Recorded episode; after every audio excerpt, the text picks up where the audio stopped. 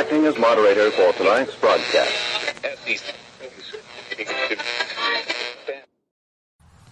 Welcome to Be Reasonable. I'm your moderator, Chris Paul. I am talking today to Matt Bilinsky. Matt is an attorney, an advisor, and investor in a bunch of startups around LA, uh, mostly tech, right? Um, and uh, lately, he has been uh, one of my friends who is the most all over the coronavirus situation. Um, do you sleep? It's not much these days. Right? I mean, dude, are you just on research mode all the time right now, or what? It, it, it's endless, right? There's an endless amount of information. There's endless Yeah. storylines. There's so many different angles to attack from, and uh, and and just trying to navigate through just the morass of information. Uh, even even if it was all honest and all could be Sure. absorbed on first look without any skepticism, even that would be uh, pretty difficult. But uh, it's it's hard, it's hard to unwind. It's hard to t- to to disconnect from it all. So, um, uh, I'm just going to mention, by the way, guys, if you want to follow him, it's at Matt Bilinsky on Instagram or Twitter, and he's been doing this Instagram live thing that he's calling BNN, uh, the Bilinsky News Network, where he gets on with um, some thought leaders and industry people and whatever around Los Angeles and has conversations with them about the coronavirus. Um, so uh, okay, so let's let's actually start with something you just mentioned. What is your method of trying to um, separate the wheat from the chaff when it comes to online information? So I guess that one thing that has benefited me immeasurably in this situation is that I've spent the last four to five years really honing my my Twitter uh, my Twitter follows. Um, I have it down now that I, I, it's just been a fluid, constantly uh, evolving situation of who I follow, who I think is interesting, who can be trusted, and what their agendas are. And I think I've for whatever else I, I may have wasted time on the internet doing, one thing that I did that, that I believe has value and was time well spent was separating the wheat from the chaff there. So Yeah. I think it's a super well rounded set of people that I follow who come from a variety. Uh, I'll just say it. I follow the smartest people. The people that I, Yeah, The- man.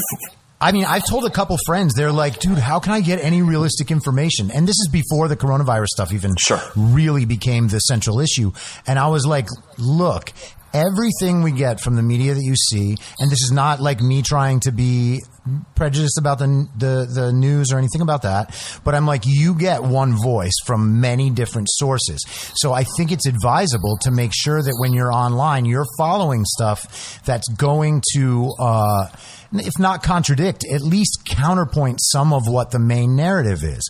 Otherwise, there's no way to know if if the other side has any legitimacy at all. And I think that that is what is lacking. That's part of why my show is called Be Reasonable because I feel like there's extreme viewpoints on either side, and it's so easy to to count those extreme viewpoints out without understanding them. Like the right will think that the left just wants to uh, like quell their free speech and uh, you know run culture and society and the left thinks that about the right except that they're also you know racist and hateful and bigoted and blah blah blah Sure, I think there's two points there. One, the whole notion that you can get your your news from one particular source or even two or three sources mm-hmm. is incredibly outdated.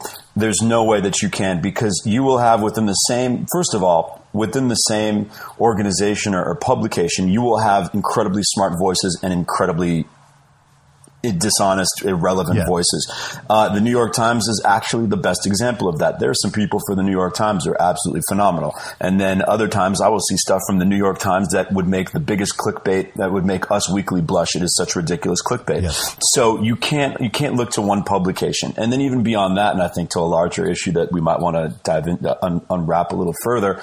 There's no such thing as the right and the left anymore. Mm-hmm. Okay, mm-hmm. That is not the dichotomy. Mm-hmm. This this this bifurcation that we had, um, it existed generally in a similar form from night, uh, say the, from Reagan through 2014 to 16. I'd say a good expression of that was the Barack Obama Mitt Romney uh, election. The the kind of left and the principles that the left had uh, had generally represented for about 20, 25 years against the right. That was really a, a perfect proxy for that game that we were playing at that time. That game does not exist. Okay, on the right you have the you have the Mitt Rom- the still the Mitt Romney, Paul Ryan types that are kind of you know basic bitch uh, zombie Reagan mainstream conservative types. Then you have the national populists, which kind of split in, in a few different sections themselves. You have some that are kind of you know MAGA intellectuals. Uh, Who a lot of people might believe don't exist, but they do. They're actually incredibly smart, and they attach themselves to certain principles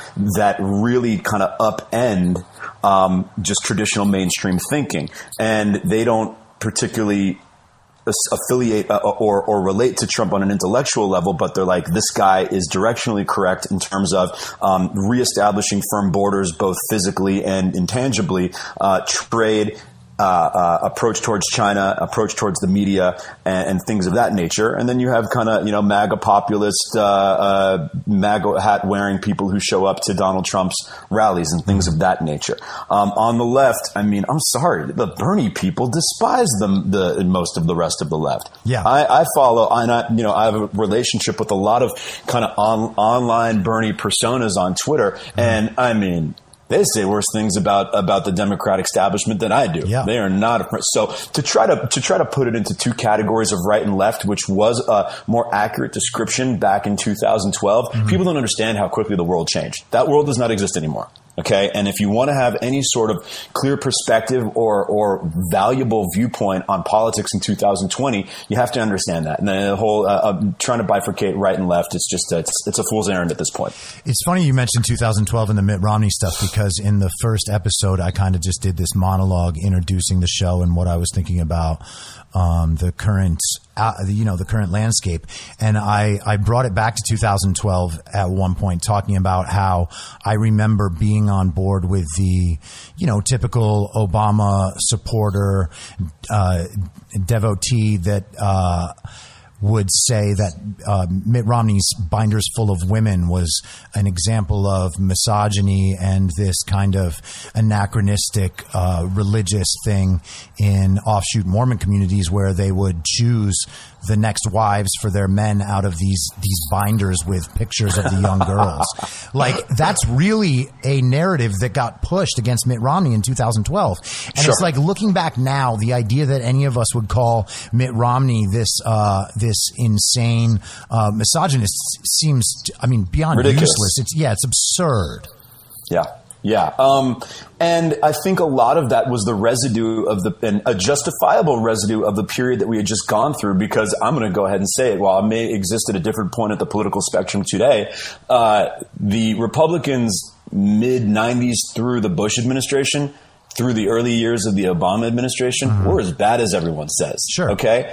I don't, you know, they deserved, they, they, they, they earned some smearing. Okay. Yeah. Um, and I think that some of uh, uh, some people who were otherwise uh, uh, got kind of rope, kind of washed into that wave where people like Mitt Romney, who now looking at it from a clear perspective, you know, might have been someone who deserved fair treatment. But I mean, the the right and that that Republican Party that was kind of that zombie Reagan, it, it, uh, it was operating under that zombie Reagan umbrella that I've mentioned before.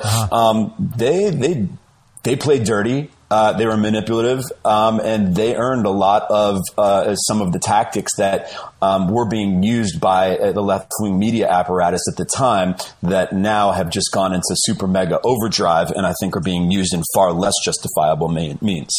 Yeah, it's really something to look back and see what the um, fallout from the whole like Newt Gingrich versus Bill Clinton saga has become in terms of the way the media treats both sides and the way and, and also in, in the way both sides treat the other side, even in the formal process of legislation. Um, let's jump over just to uh, get the the Trump views out on the table so that the rest of the conversation can be had with your perspective on that stuff just out there in front so that people aren't taking everything you say and then assuming where you must fall vis-a-vis Trump because I think that Sure. that's the thing right now it's like everybody decides where someone else is in regards to Trump and then they're opinions on anything get filtered through that. They're like, Without oh well, he he speaks too nicely about Trump, so he obviously must not know anything.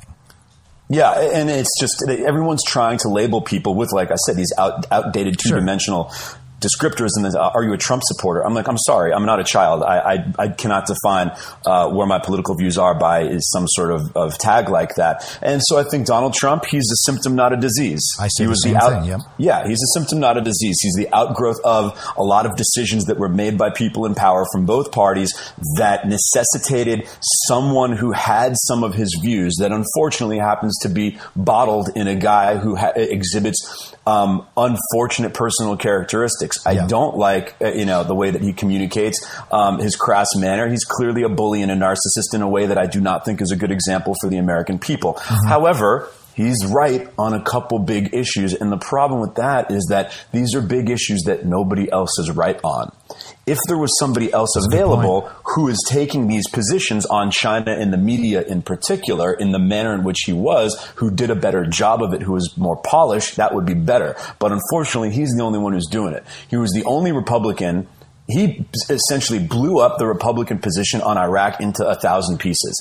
And I'm sorry, God deserves credit for that. He was the first Republican prime. prime I was not, I, I, I, however much people might despise the Republicans over Iraq, I'll go 5x that. I despise them.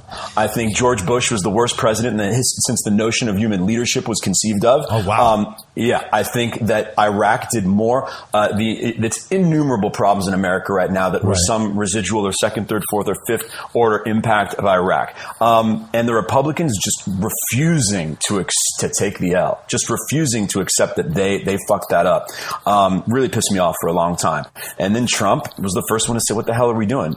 This was a disaster." Do you and think he of- deserved credit for that. Do you think part of that uh, explains um, the prominence of never Trumpers within the neocon movement? Absolutely, absolutely. Because, and that's another strange part because some of these neocons and never Trump people are actually otherwise very smart, reasonable people. Where some of them, you'll have a David French, for example, um, or a John Potter, I don't know, Podohoritz, whatever the fuck you yeah. pronounce his name. Yeah. And overall, like, they're pretty smart dudes. They're not Fox News fire breathers. No, no, no. Um, but they're guys David French honestly seems like one of the nicest people on earth. to, oh, and is a totally kind, thoughtful, reasonable guy. Unfortunately, this category of Republican simply refuses to, to accept that, uh, to take the L on Iraq. And they kept on trying to, you know, waver in there. They would just not step up and say, we fucked up. And that because Donald Trump went and kind of put them on blast on the topic, it, beyond that and also because of his personal style is why they, they uh, uh, established themselves in a counter position to him, which is unfortunate because those guys are, are counter Trump for an unreasonable reason, but are actually some of the more reasonable Republicans on other topics. Yeah, that is, it really does. And again, this speaks to the reason why you should follow people with really diverse views because there's no way that you can get all the perspectives, which is the only way to give yourself a balanced perspective um, without at least listening to what these people have to say. The oddest thing sure. now is that people think that they're somehow like compelled to believe everything that they read just by the fact that Oh, they God. read it. It's like, Yeah. dude, just read it. If you don't like it, tell the person you disagree. It is social media. Maybe they'll see it, or or or shut up, or don't listen to that person. You know, it's it's weird how the the only notion that people have of how to um, respond to people saying things they don't like is to try to get them silenced forever, rather than just make a counterpoint. Oh yeah. Oh god. I mean that that strange outgrowth um, of the you know let's call it the the toddler and adolescent age of social media because this is a weird thing whenever i start i talk with some friends of mine who are other people whose politics have, have, are now on a different p- place on the chessboard uh, because of what's transpired over the last six to seven years um, I always say, how the hell did this happen? How the hell did cancel culture happen? How did these online smear armies pop up? And then they go, oh, social media. And I'm like, I don't know if I buy that answer single as a single variable right there because social media was around in the 2000s. Uh, you know, and Twitter, I mean, I guess maybe it was Twitter. I guess Yeah. it was because Twitter really came came of age 2009 and 10. Then it had maybe two to three years where you know it was kind of the wild west where you'd go say whatever the hell you wanted, and then sometime around 2013 2014, this weird poison start. You start to notice this weird poison, and it's this just really illogical. Um, um, you know, uh, uh, Orwellian, McCarthyist, like you know, Yeah. uh, uh, shaming, shame, these shame tactics. Um, the people who are in media and who have prominent voices take on a totally different tone. I mean, you can even see some of the, the same uh, media voices now as 2003. There's a guy named like Farhad Manjoo, for instance, who's a tech writer for the New York Times. I mean, you go compare what that guy wrote in 2013. He's a pretty reasonable dude to what I see him write in 2019, 2020. It's like someone inhabited his body, and you see this all over the place. So maybe it was just just Twitter, and that this particular platform with all these journalists on the same platform created this inherent, this automatic surveillance aspect to any ideas. And and it became this kind of uh, uh, decentralized McCarthy, you know, uh, McCarthyism about trying to find people for wrongthink, hop on them, and try to get them canceled or, or spark some sort of some sort of internet pile-on. One of the most interesting things to me is that the people who are on each side but closer to the center, who are basically trying to say to their side, hey, guys, just like tone it down a little bit, are the most hated people. Oh, yeah. You know, Oh, yeah. like, uh, I mean, anyone who on the on, on the Andrew left- Sullivan? Oh, dude, Andrew Sullivan is hated. Bret Stephens, Ross Douthat, because they are the Yeah. guys at the New York Times who are, you know, the New York Times conservatives. These guys are not firebrands. They are Yeah. the most relaxed. Like tie wearing do gooder guys I've ever Oh, seen, a- but they just Sullivan- have opinions. That's all. Well, they don't buy into the. Uh, they don't buy into uh, the woke media post Great Awakening, uh, uh, radical liberal um, uh, discourse, and for that alone, Jonathan Chait, who I'm And not they a fan obviously of, fight against the the MAGA discourse as well. A hundred percent. Andrew Yeah. Sullivan was a, a, fierce defender of uh, of Barack Obama in a period where it wasn't that easy to be a defender of Barack Obama. Okay, in the first couple years, of the, the Obama, the first couple of Obama years, the Tea Party was sprouting up, Yep. and Andrew Sullivan really dug. At, he was probably the top political blogger in America at that Yeah. point, and Yeah. he really dug He's in there for Obama. Yeah, and he's you know he despises Trump. He calls for Trump's uh, impeachment every week, and because he also calls out the interse- the poison of the intersectionalist movement and and uh, and the you know faux social justice movement Yep. and how these people conduct themselves, they shit on this guy unmercilessly. This guy was in the trenches of the of the AIDS epidemic Yep. and AIDS activism in eight, the 80s and 90s.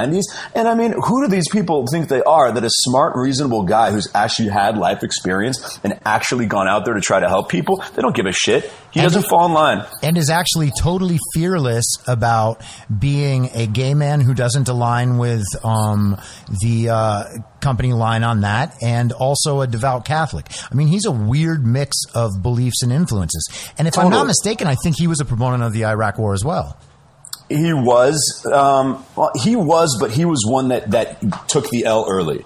Yeah, Right. I know, good for him. But Yeah, he I'm was just- one. He was one that said like, "Hey, you know something? I was wrong. This is a disaster. I don't support this, and I don't support these people. And full stop. I'm not going to try to justify it." Isn't it interesting that people now um, believe that it's more consistent and more honorable to be like Bernie Sanders and not change your mind about anything in 60 years, except, of course, for political political expedience like i.e. open borders Um, Exactly. but that they will say to someone like Andrew Sullivan who's constantly thinking and reassessing his views Totally. that he is um, just someone that no one should ever listen to because he thought the Iraq War was a good idea at the time.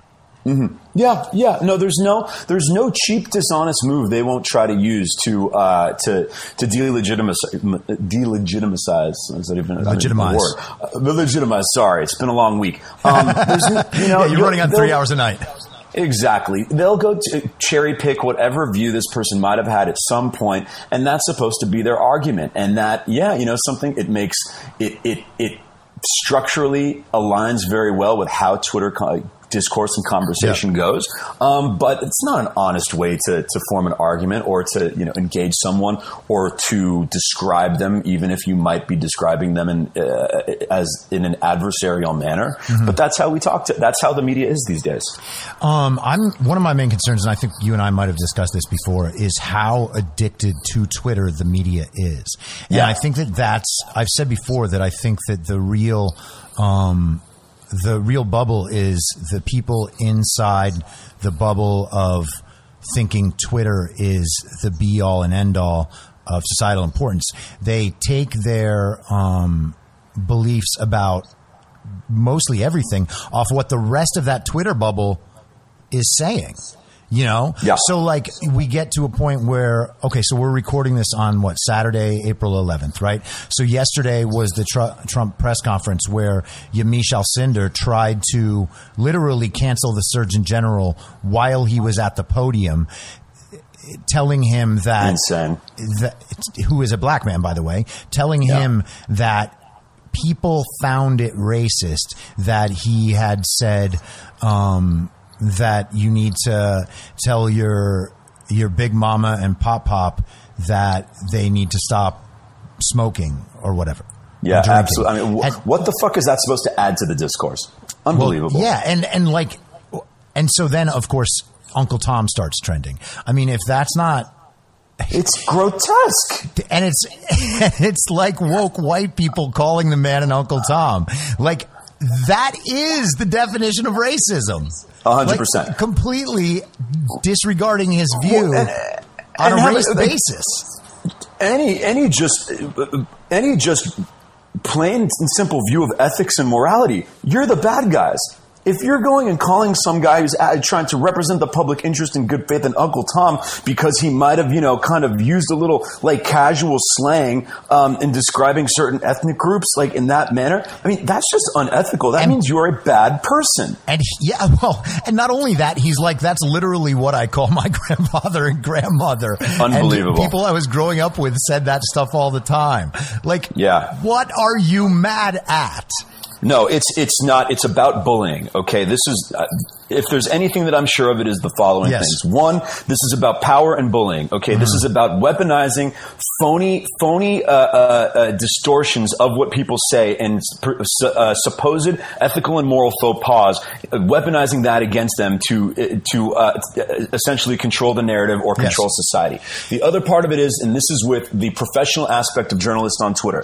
Think about before Twitter and, and digital journalism journalism. Okay, if you wrote for let's call the uh, the Boston, uh, what's the Chicago Tribune? Uh-huh. If you wrote uh, wrote for the Los Angeles Times, if you wrote for the New York Times, you all, you not everyone read each other, right? Sure. You guys in LA might maybe you read one other newspaper, you read your friend's stuff right. in in uh, who wrote for the New York Times, something like that. Right now, the group think is so powerful and so magnified because all these people who technically write for different publications in different towns and territories yeah. are all on the same platform. So their work is seen and retweeted and, and exhibited to everybody in their industry. Imagine that. Think about any other industry except maybe professional sports where you see like literally your work product, what you put out is pretty much posted on a message board for everyone in your industry to see every yep. day. Yep. If that's, think about it. If that were the case, if you were in any other industry, would that not incentivize you or disincentivize you to take certain views or to handle your work a certain way? And that's what's happening. Yeah.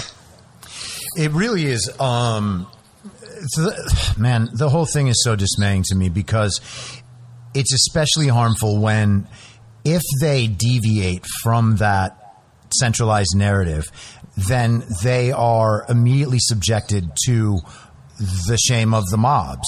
And the yeah. one thing that they can't tolerate because their jobs defend, depend on it, and they have used their mouthpiece to have other people fired from their jobs. Exactly. So if they say anything that the crowd disagrees with or that the woke team decides is in some way one of the isms, then they're finished. They're yeah, or you know something, or they may not be finished, but they figure why deal with it? Why Well, yes, put up yes, with the headaches? that's the other- yeah. I can I can tell you I can tell you I have multiple friends that are writers that are you know maybe not A list nationally known writers, but are maybe two two steps below that. They're Uh-huh. well known within their industries, and these are guys. I mean. Way, way farther, farther to the left than I am, and even farther to the left than I was back when I voted Democrat all the time. Not Sure. that I vote Republican now. That's not what I'm saying. okay, Got to Um, caveat everything. you got it these days. Um, these guys, they'll side chat me all the time. They're like, I don't. I mean, I, I'm shocked at what I see. I don't want to speak up. Why do I look at look Yeah. at what I'm unable to say? Look at. He, doc, I'm going to document and catalog the i- infinite reasonable takes and positions that I feel uncomfortable saying because Yes. I know that I'm going to have to deal with shit and I don't want to have to deal with it. It's not worth it. Dude, that's exactly how the um, entertainment industry is out here as well. I mean, I can't Yeah. tell you how many times friends of mine in the entertainment industry are like, I can't believe that you just feel comfortable saying this stuff. And I'm like, dude, if you guys all would say what you actually thought, then we wouldn't Yes. have this problem. Like, there wouldn't be like one um, dominating central narrative. We would have different narratives. And if you actually showed people that you could be compassionate about other people's opinions and, Yeah. and work with them on these things, and maybe you disagree here and there and you find common ground somewhere else.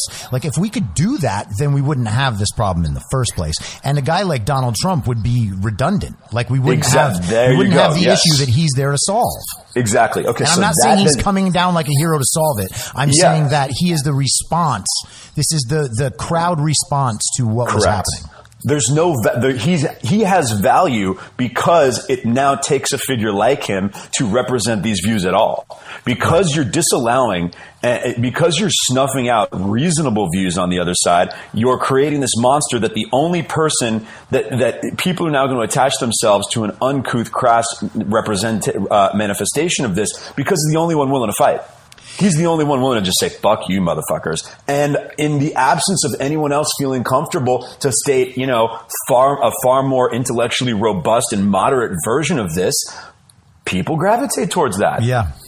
Well, you know, he also just has an abject lack of shame, and he happens to be in a position where he doesn't believe he can possibly be taken down with anything. And I mean, Teflon Don, that whole thing. I mean, you watch this the last few years, and he's been unsinkable. I mean, maybe this thing is his undoing, and we'll find out in November, but I'm not predicting that.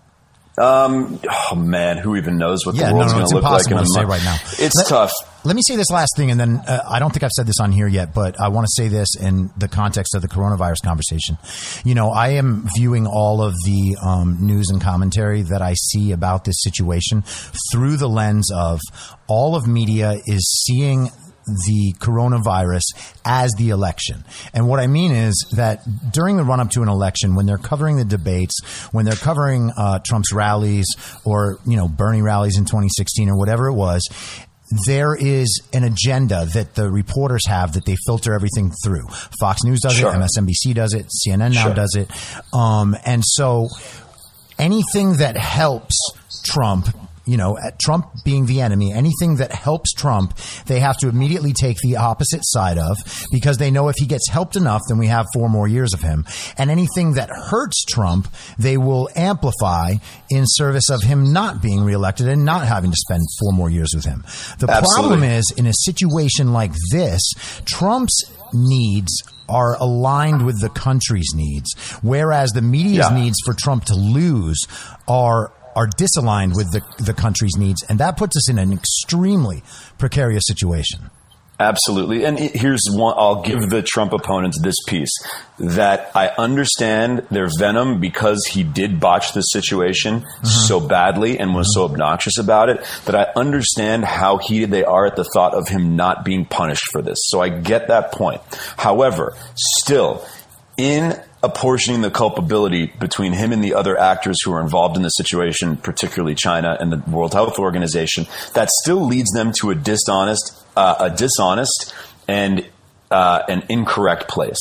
Okay, because they're they're letting China and the WHO off the hook because they want to ascribe all the blame to Trump, which I understand because he fucked up and it would it does bother me. It even bothers me to the extent that I do support him, which uh, there's a big piece of me that does not support him. To the Uh-huh. extent that I do, I still have an ethical problem with him getting reelected after how, how he handled this. So I get that. Um, but it's, it's still leading these people to taking a dishonest view of the whole situation. And so what it's taking is taking people like Bill Maher and Andrew Sullivan, and I've seen a, a lot of people that I've battled with in, you know, I'm listen, I'll just take down my position. I think the Chinese Communist Party, the Chinese government, the World Health Organization um, are pure evil, and to the extent they're not pure evil, they have they have. Uh, brought pure evil down upon society because that's who th- that's who caused this. That's who originated it. If you don't understand that, you're fucking clueless.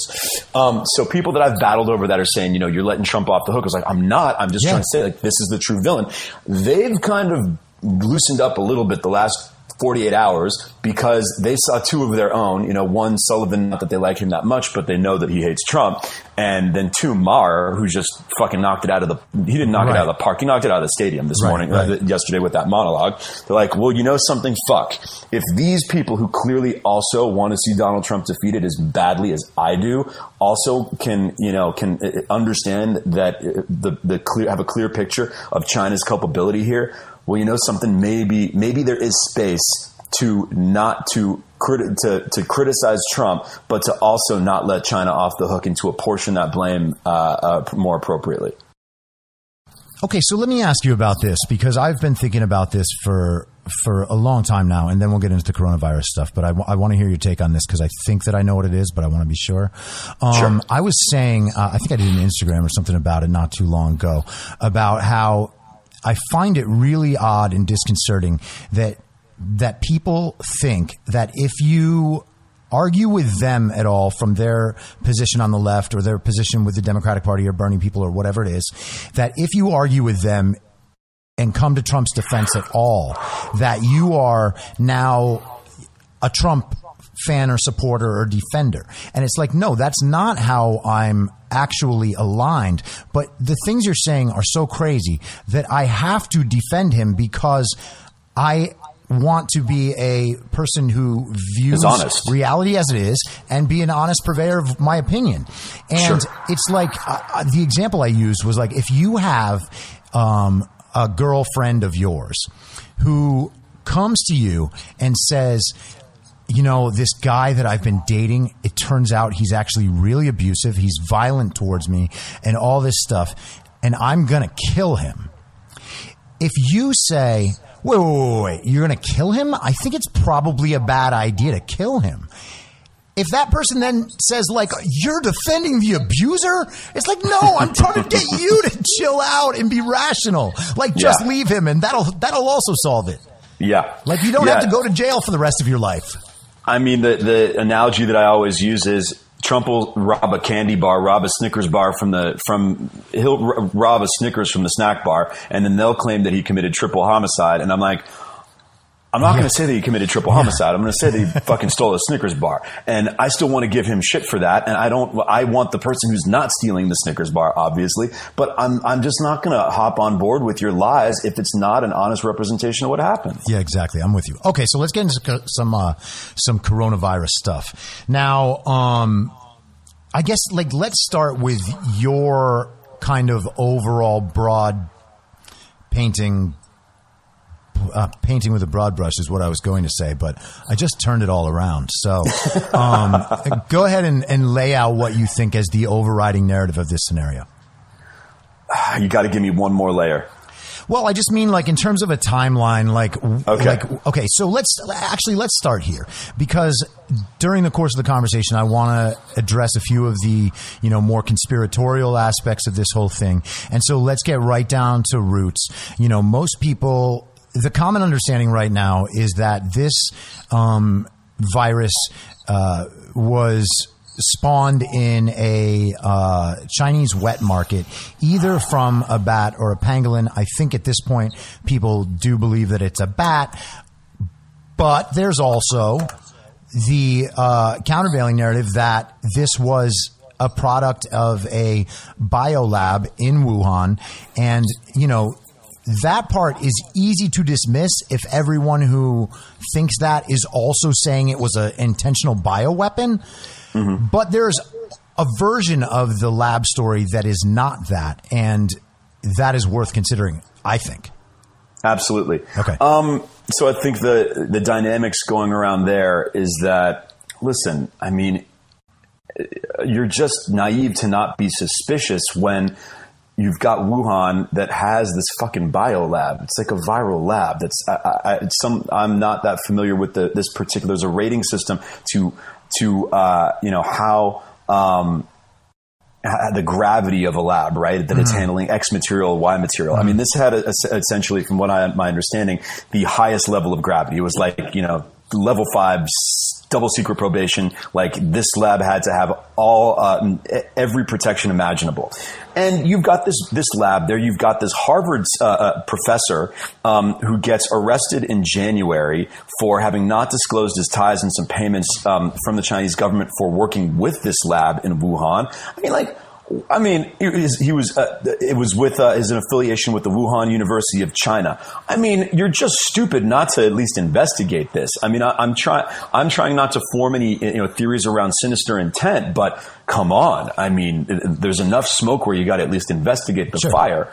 Um, in terms of whether, and it doesn't. Im- by the way, it doesn't imply sinister intent because labs do study viruses. Like that's sure. how we get cures for viruses. Sure, and there's a there's a narrative that ma- there's a narrative that makes sense here that they were working on some sinister stuff potentially listen com- countries work on yep. they work on weapons that they don't intend to use just so, so, they fucking have them sure. And there is without a doubt a reasonable narrative that they were working on some sort of virus they were, and um, that they want to just have in their back pocket just as part of their bio warfare program because that's china has stuff like bio warfare programs. And that the virus got loose. Totally there's possible. a per- there's a perfectly reasonable narrative there, and also that person could have carried it into the Wuhan wet market, and they could both simultaneously be true.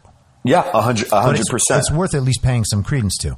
Um, okay, so then we can start there, and then the spread initially was to Europe, and I think that there's a really interesting story that I know you've been on um, that sure. I think I know less about, um, but it's the whole uh, Silk Road um, initiatives. Yeah, absolutely. Okay. Um, man, this is just weird, and it was kind of an eerie situation for me. I remember I was at an airport coming back from Miami in December, and I've been studying one topic that's always been interesting to me is this is the the, the cultural and ethnic tension in mainland Europe right now with you know Europe over the particularly over the past 10 15 years um, getting just a slew of of immigration and migration from you know formerly third world countries and a lot of tension around that and how some populist uh, anti-immigration parties have sprung you know some that I would say are anti-immigrant and some are just being very sensible about wanting to maintain you know reasonable sure. borders um, and how kind some of like the way par- Bernie used to be by the way exactly he wanted to exactly. protect our borders for the benefit of American workers and 100%. people thought that was extremely attractive about him and he had that position in 2016 he got Yeah. rid of it for because of people like Alexandria Ocasio Cortez, who, Sure. who push for open borders and want to eliminate ICE.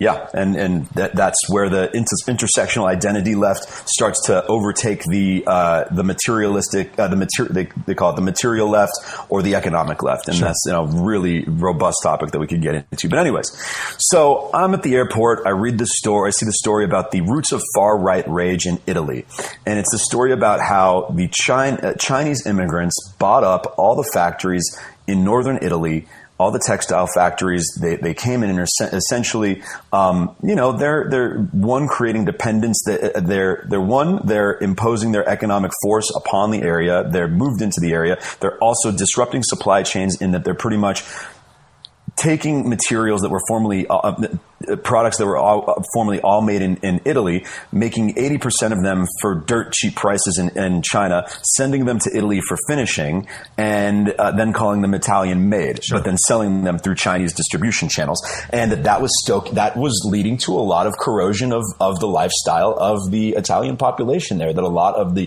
factories went out of business. A lot of the workers at those factories were suffering because most, a, a big portion of the work that they had done was then being outsourced to China. And there was a lot of tension around that. And I thought that was a really interesting story and definitely seemed to align with a lot of the things that I had seen um, about the impact of, of Chinese economic development overall.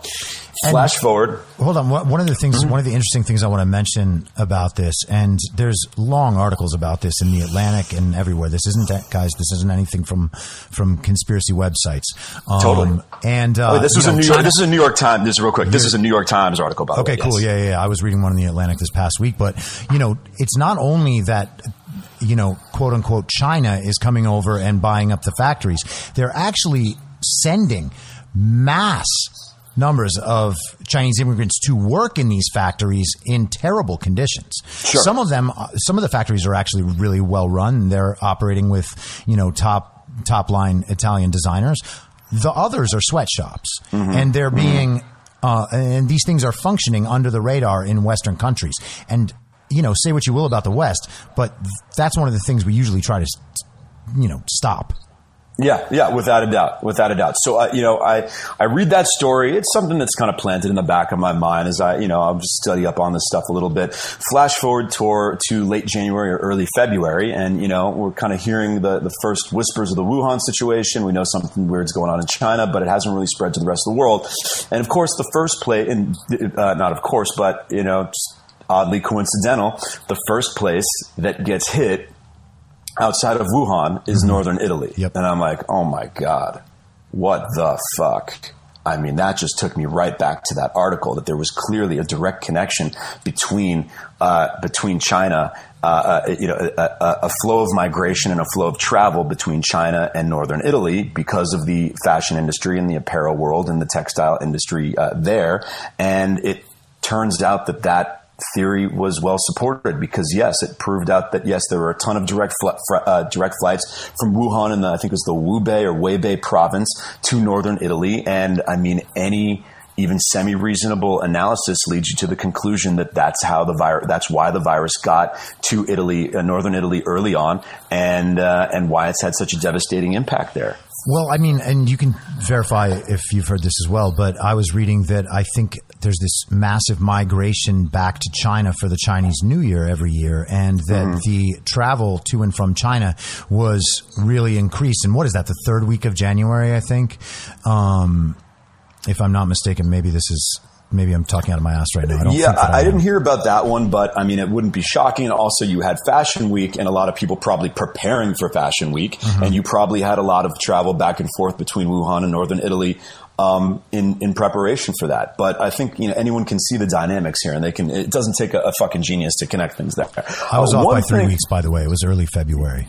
Got it. Got it. Got it. Got it. Uh, another real, and this is where it gets a little too conspiratorial for me, but I'm still, you know, it's still an interesting point to make. Yeah. Um, Mid March, the United States has just massive test, a massive testing bottleneck. We can't test anyone. It's like, what the fuck? Why, why can these other countries test people? America can't get any tests. A lot of that because there was finite world supply, and the rest of the world that was more infected by the virus got it all first, right? But that's a piece of it.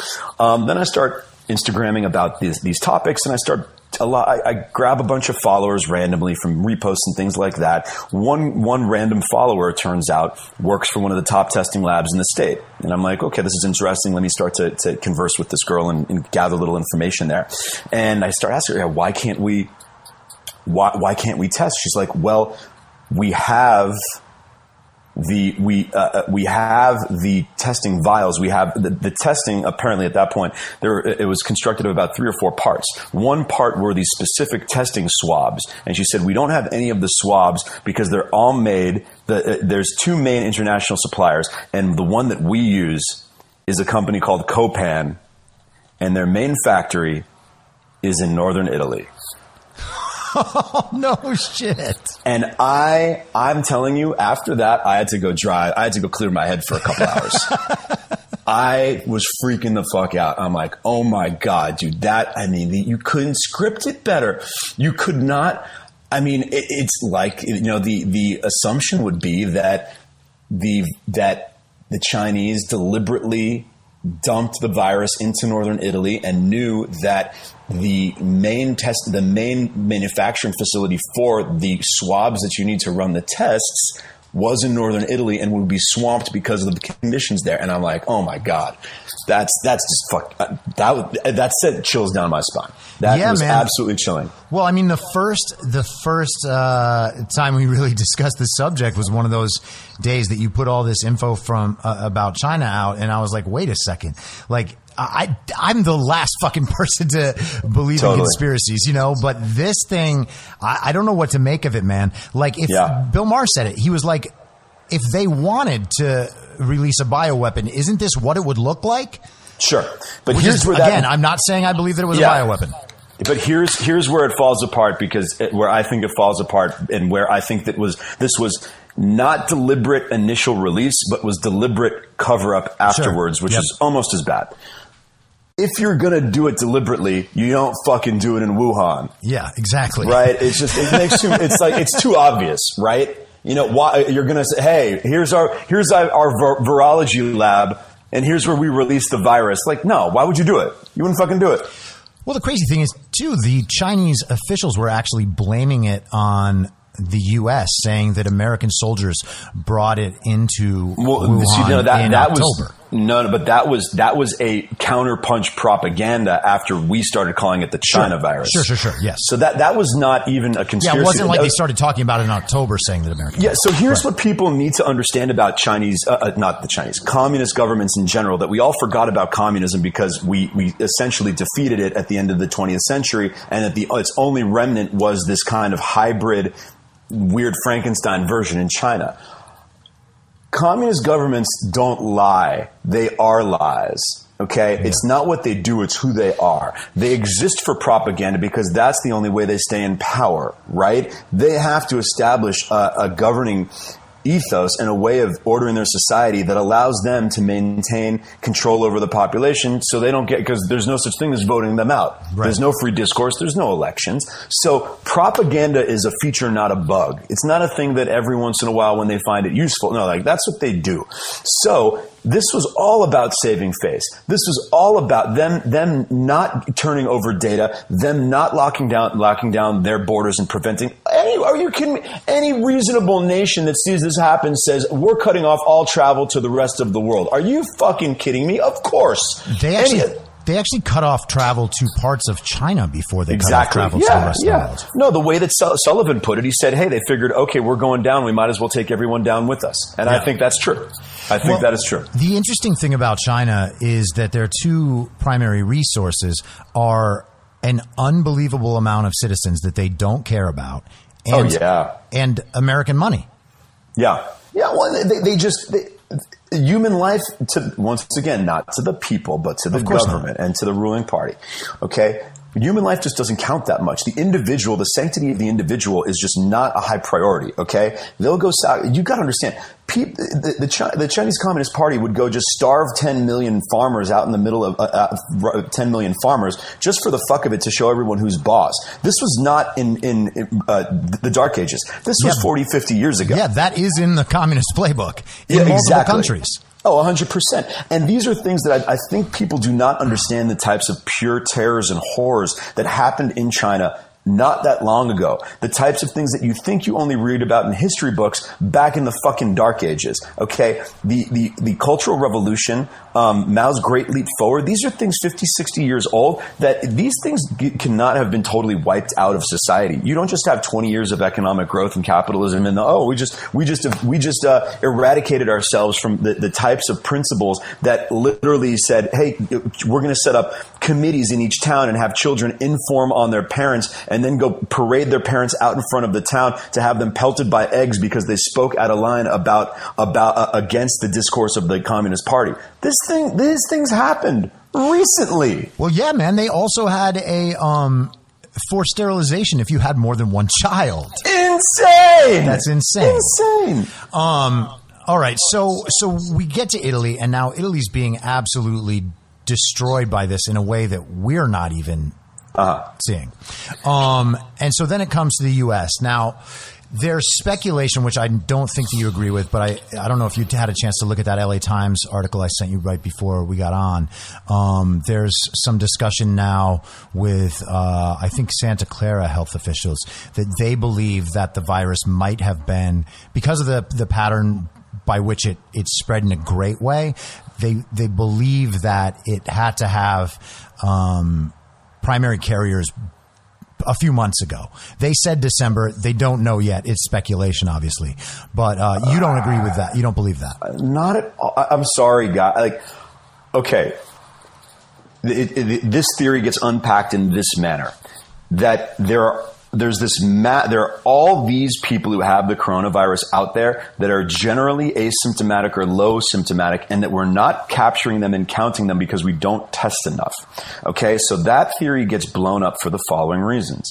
If you're not testing that much and there's all these people out there who have it, ration, reason and logic tell you that as you expand testing, you'll capture a ton of these positive cases. Right. That's not happening. Right. Outside New York, New Jersey, and maybe New Orleans, which had an outbreak because of Mardi Gras, other than those, other than those territories, people are not testing positive at high rates. In fact, in California, it's 12%. So if you keep on testing more people and it keeps on being the same, the same results that 88% of the people you test don't have it, that debunks that theory right there. Number one. Number two, in terms of timing.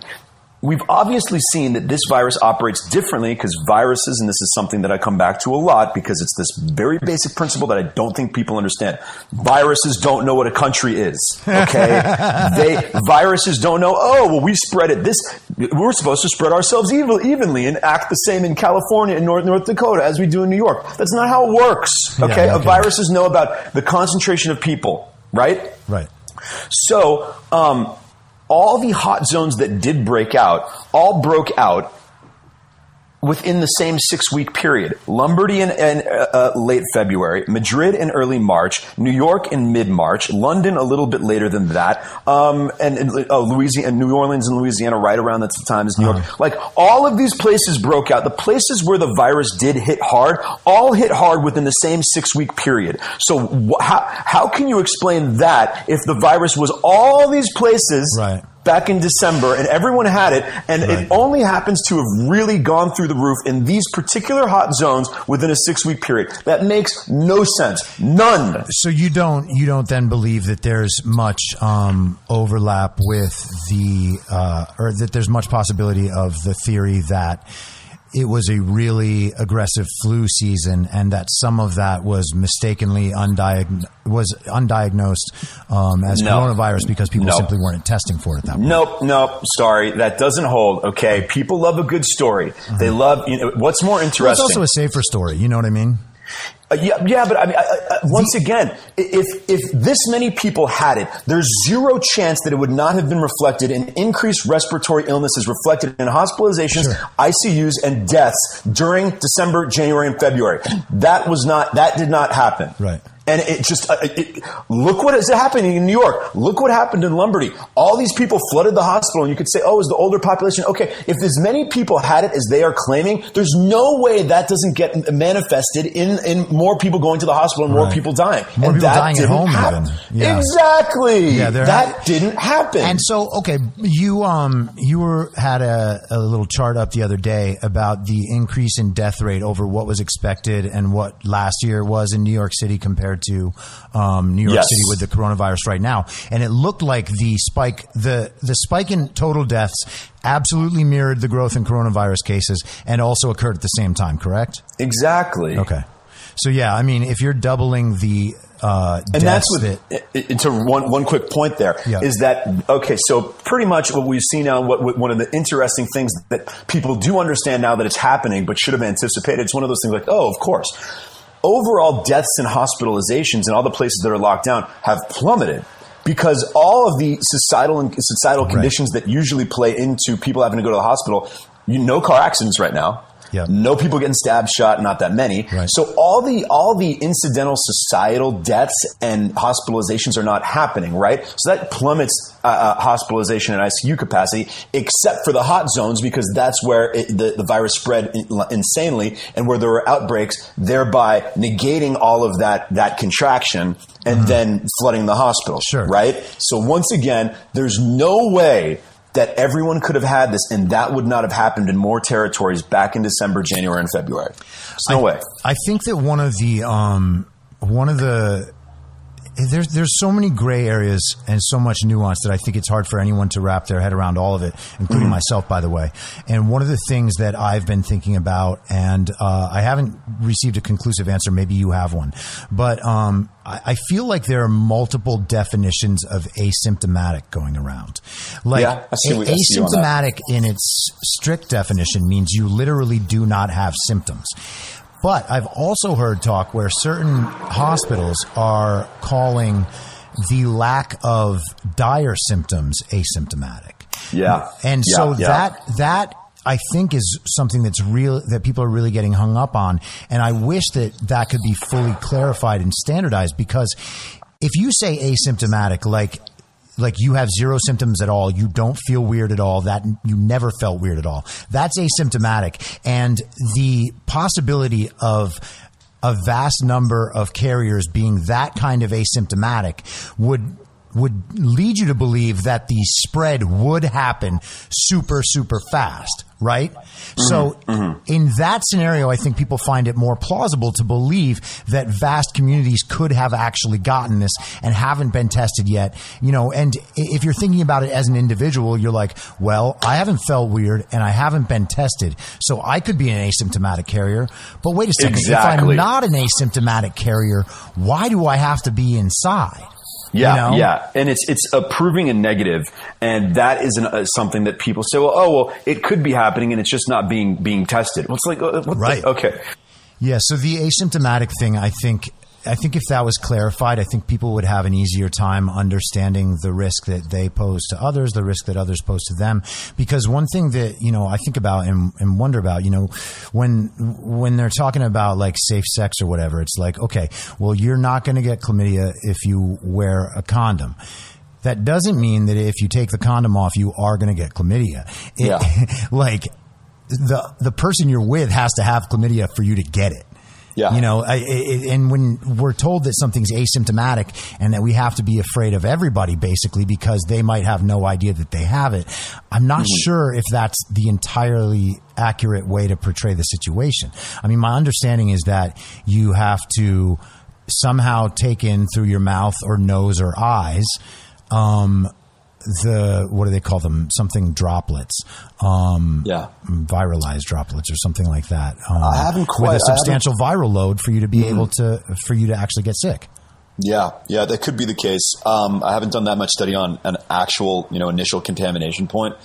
Um, but in terms of just the numbers, man, I mean, there's enough territories now. We've even, we even went and tested out some of those southern territories. Everyone's sitting there thinking, "Oh my God, the the fucking governor of Florida, the governor of Georgia, all these southern territories that have warmer climates, are more spread out." and have you know they're, they're not cosmopolitan districts where everyone's living on top of each other um, so they, they took a more lax approach to all this and oh my god these places are going to break out because they didn't lock down so i mean they didn't break out florida is creeping up on maybe 16,000 total cases and is pretty much flattened out the, the daily rate of growth is not high In a Um, state of 23 million. and yeah, and they're testing. They're not. They're not. I mean, they should be testing more. Everyone should be testing more. But comparably to California and other big states, they're testing quite a bit. So this whole myth out there that there's just this massive. There's this massive population of, of infected cases that are once again it's still a lot of people because if you spread 10% out across a large enough amount of people you're going to get a large figure. However, it's not a large percentage of people. So if this thing is as contagious as some of these people on the herd immunity side claim, and it's been around for this long, it just there's no way. There's no. It would be reflected in the numbers. As Yeah. you tested more people, it would increase the percentage of positive tests because you'd be capturing more of those of those people.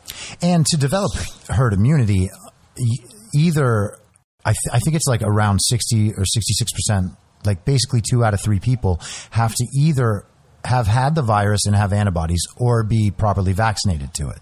Because then that eliminates the possibility that the person who is not vaccinated and has never had it could get it. Totally. Yeah.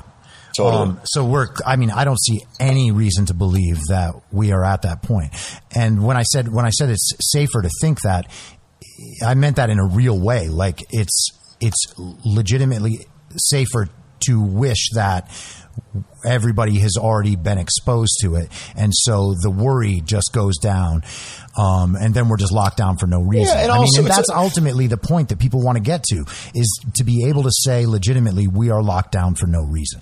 Well, uh, everyone wants an explanation. This is an incredibly disorienting experience. Okay, there's so many layers to this, and that's why I'm try- I'm trying to do what I'm trying to do and helping pr- provide people with a better perspective, hopefully better perspective. This is a cra- This is going to make your fucking mind run wild. This has knocked everyone off their perch, right? And all their mental models and all their, their mental habits have just been blown to smithereens. And your, your mind's going to wander, just like my mind wandered, but I think a little more justifiably when I sit there and find out that the fucking one warehouse that makes all the goddamn testing swabs is in the one place that got hit first. And that just still that, freaks shit- me out That shit is crazy. right? Um, so you know, people are going to try to come up with with different explanations, and I think it's a more simple explanation.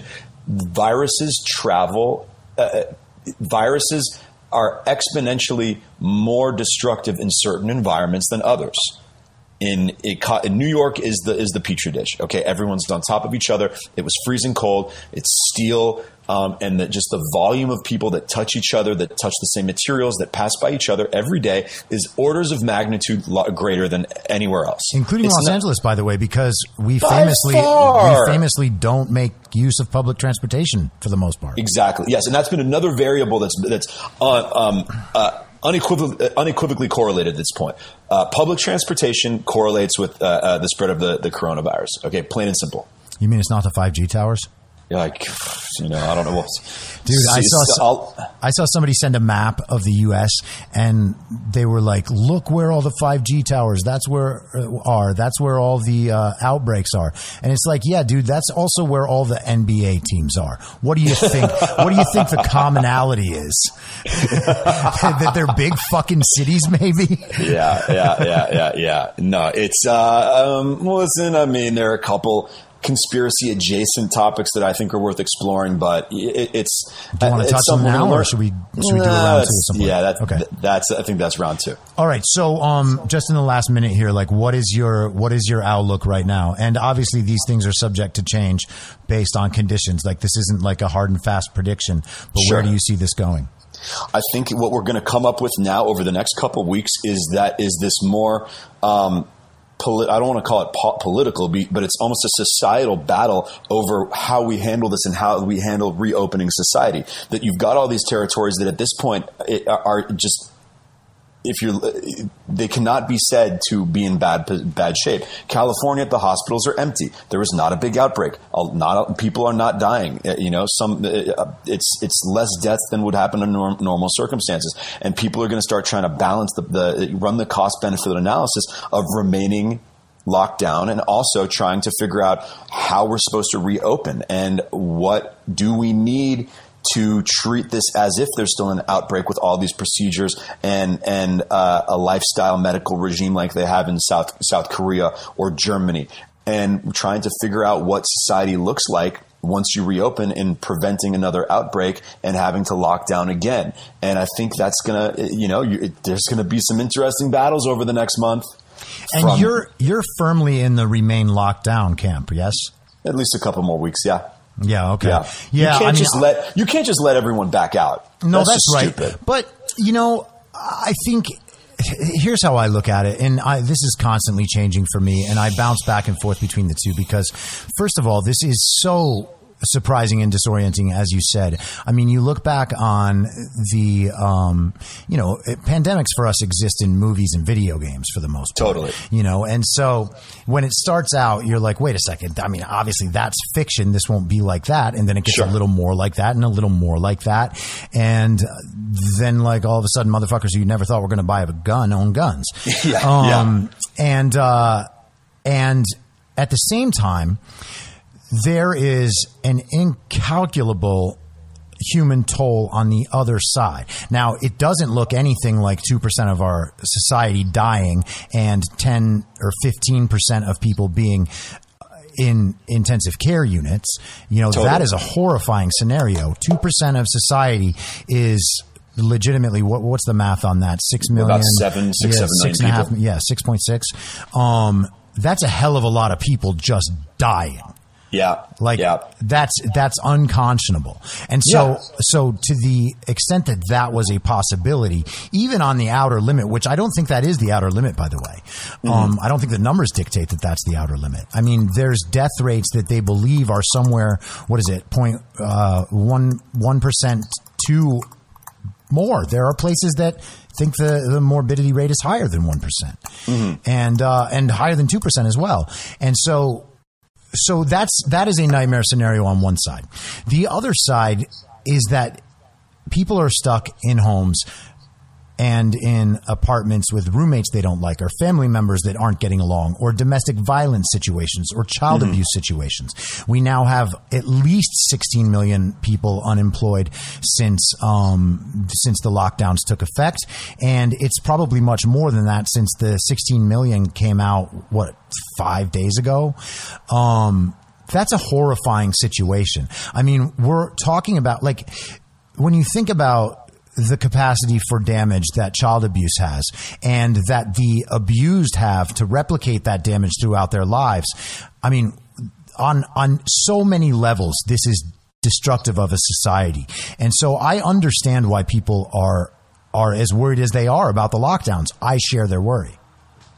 Yeah. Um, perfectly justifiable concerns. So that, but we, and that is, that is the next battleground. Round two is how do we, how do we balance that out against a responsible methodology to reopen society and, and what the new normal, at least in the immediacy, is going to be? It's, from everything I'm seeing, it's going to be a process of mass testing. You test everyone, you trace, you contact trace the people who mm-hmm. test positive of who they were near over the past 48 hours. You test them and you, you require that they isolate and you keep doing that and keep doing that and keep doing that until it, it dilutes the spread enough that, listen, people are going to die.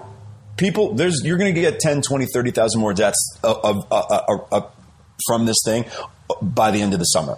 Okay, and it sounds uh, very callous to say that, but it's just inevitable. But you're you're gonna. It's the same thing as saying that we we don't ban cars because there are car accidents. Um, we what we have to do is buy ourselves time and stretch this thing out as long, uh, across as long a time span as possible to dilute it and minimize the impact and allow us to get back to our lives. And that's what the next battleground is. Yeah, I mean, I'm interested in seeing what um, we're able to do with uh, mitigation. I mean, if we're able to care for the sick in a more efficient way than we're doing so far, if we're able to reduce the morbidity rate that way, just because the health system is is up to speed and able to care for everybody, I mean, obviously that makes that's a point for you know the end of the lockdown side. The mask thing, I think, is going to be inevitably there for a long time. Keeping old people from interacting with anyone who's consistently in public areas. That's a fucking another one, as sad as it is. I mean, there are people that are clearly more susceptible to this than others. Uh, age is a factor. Obesity is a factor. Like Absolutely. other other health and immune issues are as well. So that stuff doesn't seem like it's going away anytime soon. But eventually, someone is going to have to say, like, these are the safest guardrails we can put on society, but society has to be able to start function, functioning again in as as efficient a way as we can make it. Otherwise, this is going to cause multi generational harm.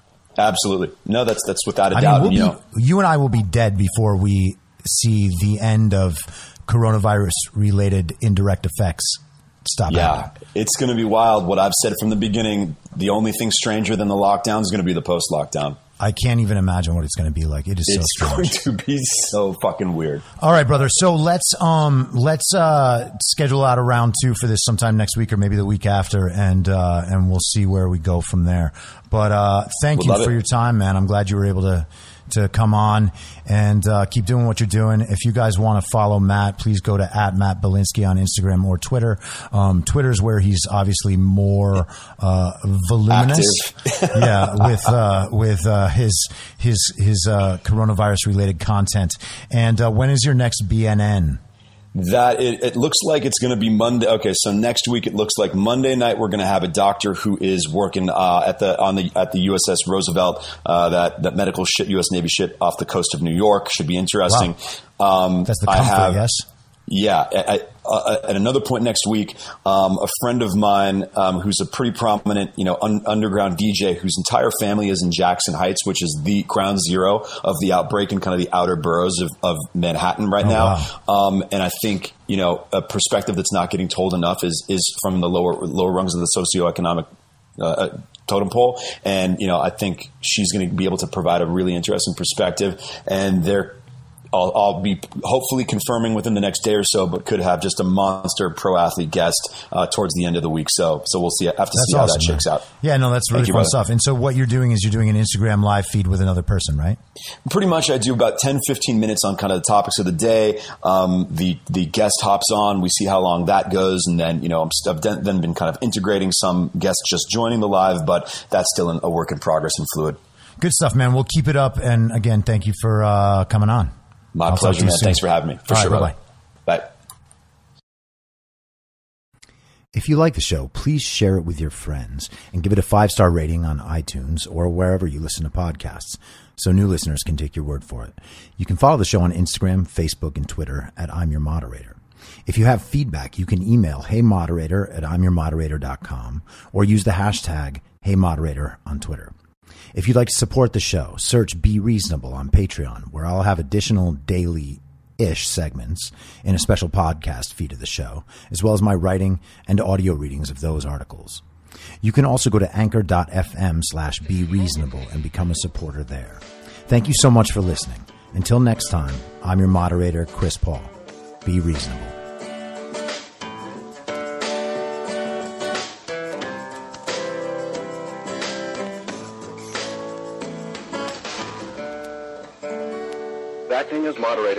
Moderator tonight's broadcast.